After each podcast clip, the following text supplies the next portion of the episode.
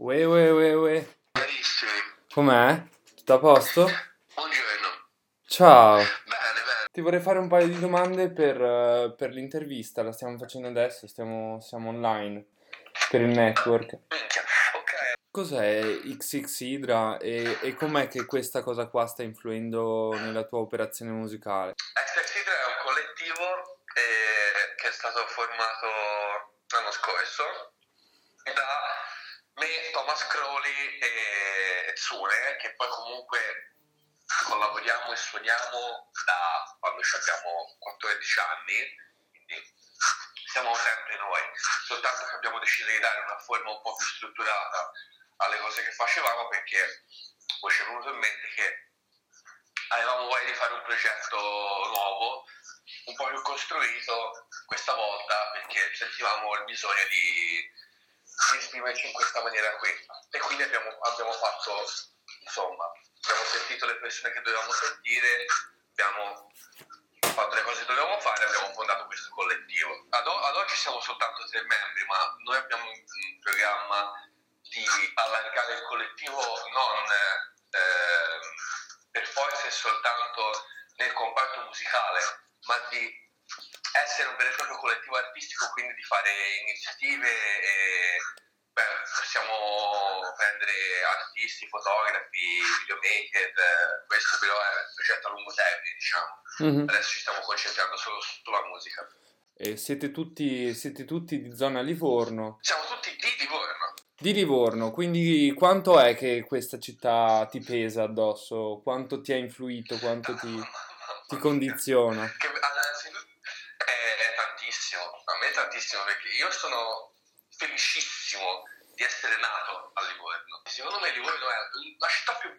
cioè una veramente delle città più belle del mondo se hai meno di 17 anni o più di 60.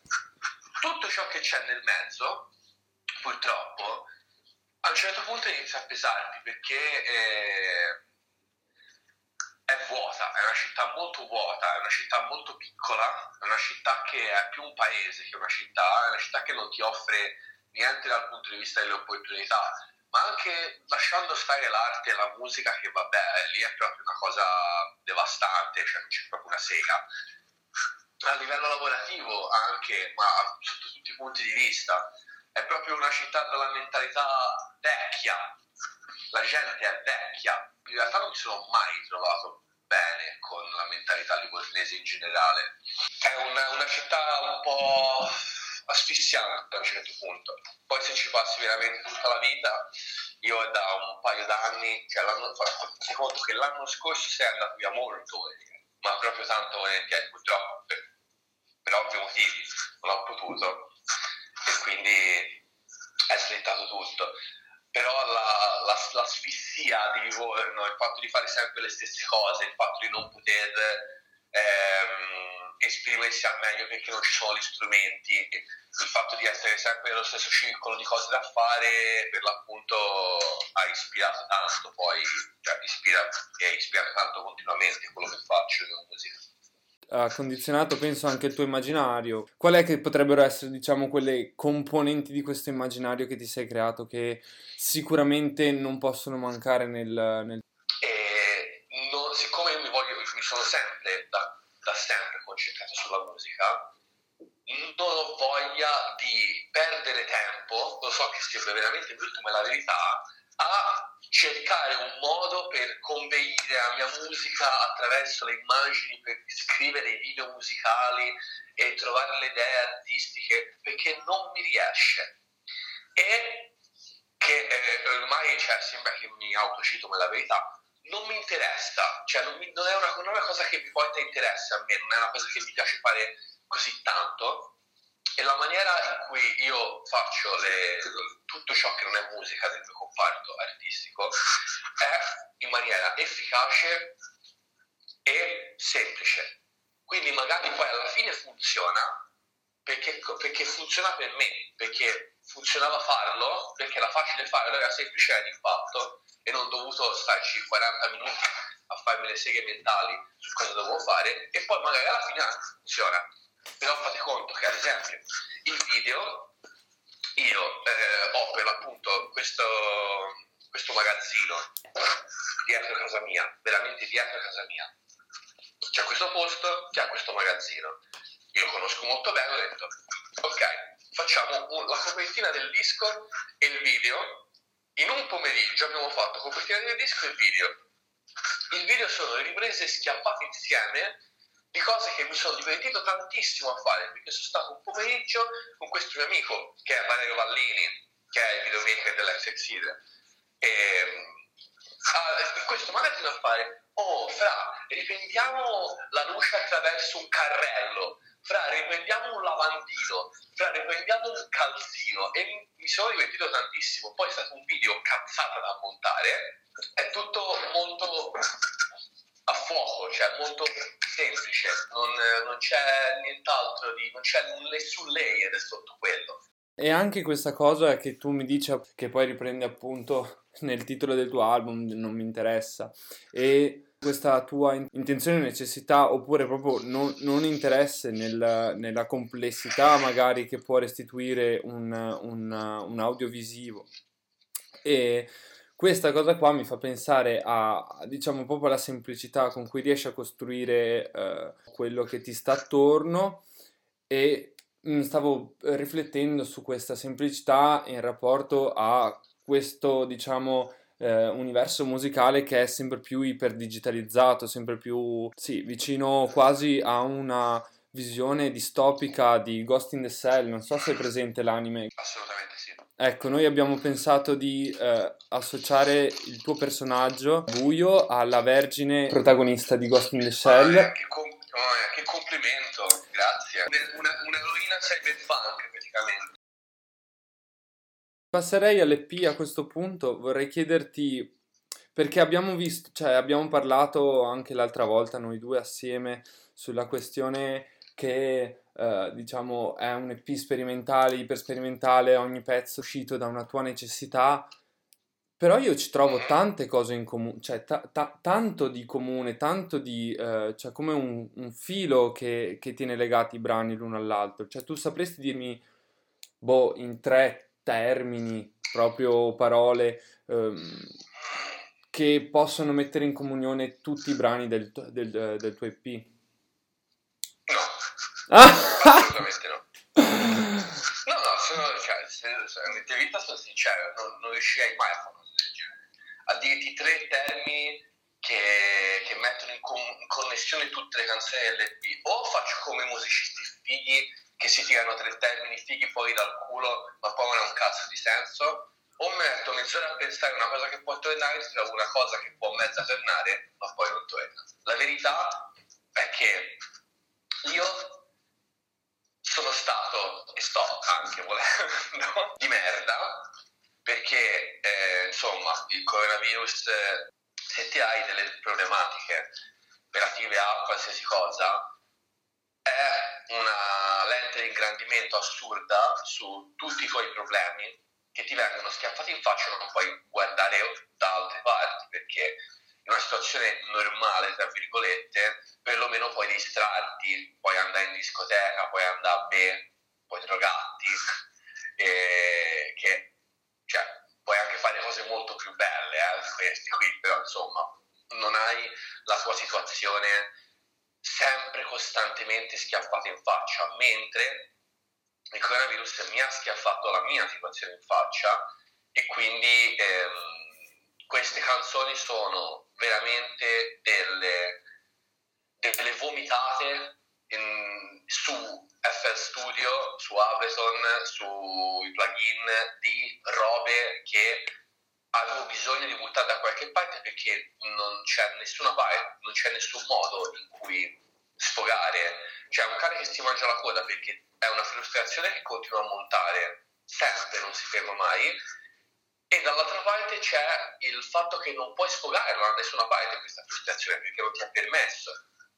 Poi la mia situazione non lo permette ancora meno e quindi queste per me non, cioè, le chiamo canzoni o pezzi o tracce perché sicuramente, sicuramente sono tracce, sì, poi il fatto che sono strumentali è, è veramente fondamentale a questa cosa, però per me non sono nemmeno canzoni, cioè dipende da, da cosa intendi per canzone. Io l'unico filo, l'unico filo conduttore che c'è in questi pezzi è la mia situazione mentale, la mia situazione di in che posto stavo mentalmente quando le ho fatte, ma se ti mi, chiedi dimmi tre termini non, non, so, non saprei nemmeno da dove iniziare. Arriviamo al succo. Sì. Abbiamo visto come eh, hai messo un... abbiamo sentito più che visto in realtà eh, quanta sperimentazione tu ci abbia messo all'interno di suoni, ma anche di eh, quasi sensazioni che vuoi dare, ma eh, c'è anche diciamo un ritmo costituito che scandisce l'alternarsi eh, delle tracce, dei brani. Mi viene in mente tipo Aria che ci sono appunto due parti, che quasi mi sembra proprio pre- che, che mi faccia prendere un respiro nel corso della, del dell'album. Qual è stato, diciamo, il processo di ragionamento per cui hai ordinato in questo modo l'EP? Eh, hai scelto delle tracce piuttosto che altre? Tutta la storia è che io avevo in mente di fare un EP con... Io mi misi a fare, iniziai da quest'estate, da agosto di quest'estate, dei progetti sul mio computer che si chiamavano EXP 1, 2, 3, 4, 5, 6 e le faceva diritto poi quest'estate inizia a fare per l'appunto delle robe così come degli studi, mm, come degli studi, sì, degli studi di sonori, dei progetti dove io veramente buttavo robe a completamente a caso per vedere cosa succedeva. E io andai avanti a fare questi XP, che stava per experimental, fin quando per l'appunto in autunno eh, eh, non c'ho, cioè, ci ho buttato proprio tanta roba e anche a livello, come dire, emotivo. La struttura dell'EP è nata dal fatto che io avevo un'idea di fare un EP prima che nascessero effettivamente le canzoni che fanno questo EP. E il mio EP prima, che volevo fare prima, era un EP strumentale di tracce base, canzoni, con una struttura normale, con una risoluzione normale e potremmo definirle sperimentali, però erano alla fine tracce abbastanza con, per l'appunto, cioè non saprei come altro definirle, normali. Mentre tutte le tracce, tutte le tracce che ci sono nell'EP vengono da un, da un sentimento di buttare fuori le cose a caso, cioè esattamente quello che mi viene senza pensare. L'ordine delle canzoni prima era esattamente così, come adesso, senza aria 1 e aria 2. Io l'ho fatto ascoltare questo disco a tre miei amici, che secondo me, cioè io, che io ritengo essere dei, dei grandi musicisti, eh, veramente le persone che stimo di più musicalmente a Livorno, abbiamo detto tutti e tre la stessa cosa. Abbiamo detto, guarda, è veramente bello, è veramente imprevedibile, ma la sua imprevedibilità diventa prevedibile col tempo e diventa pesante, perché è troppo pesante. Ed è vero, perché è veramente pesante. E io lo capisco, cioè non è affatto che avrai un, un disco che ti ascolti la mattina mentre bevi il caffè. Però effettivamente a livello di struttura proprio fisiologica del disco era troppo, troppo tutto insieme, perché ovviamente non è che ci avevo pensato a quale canzoni adesso in questa canzone ci metto un pezzo per staccare un po' perché non me ne fregava niente, buttavo quello che volevo. Poi ho detto ok, troviamo una maniera per staccare. E quindi ho creato Area 1 e Area 2 che sono rispettivamente uno è un, eh, uno è un campionamento quindi di un segreto perché mi va di dire. Area 2 è uno studio di praticamente post rock. Cioè, tutte, tutta la roba che mi ascoltavo magari quando ero un po' più piccino, tipo i, i, i Street School Talk e gli Explosion in the Sky, e influenze magari che mi sono venute un po' più là nel tempo, tipo i Sean.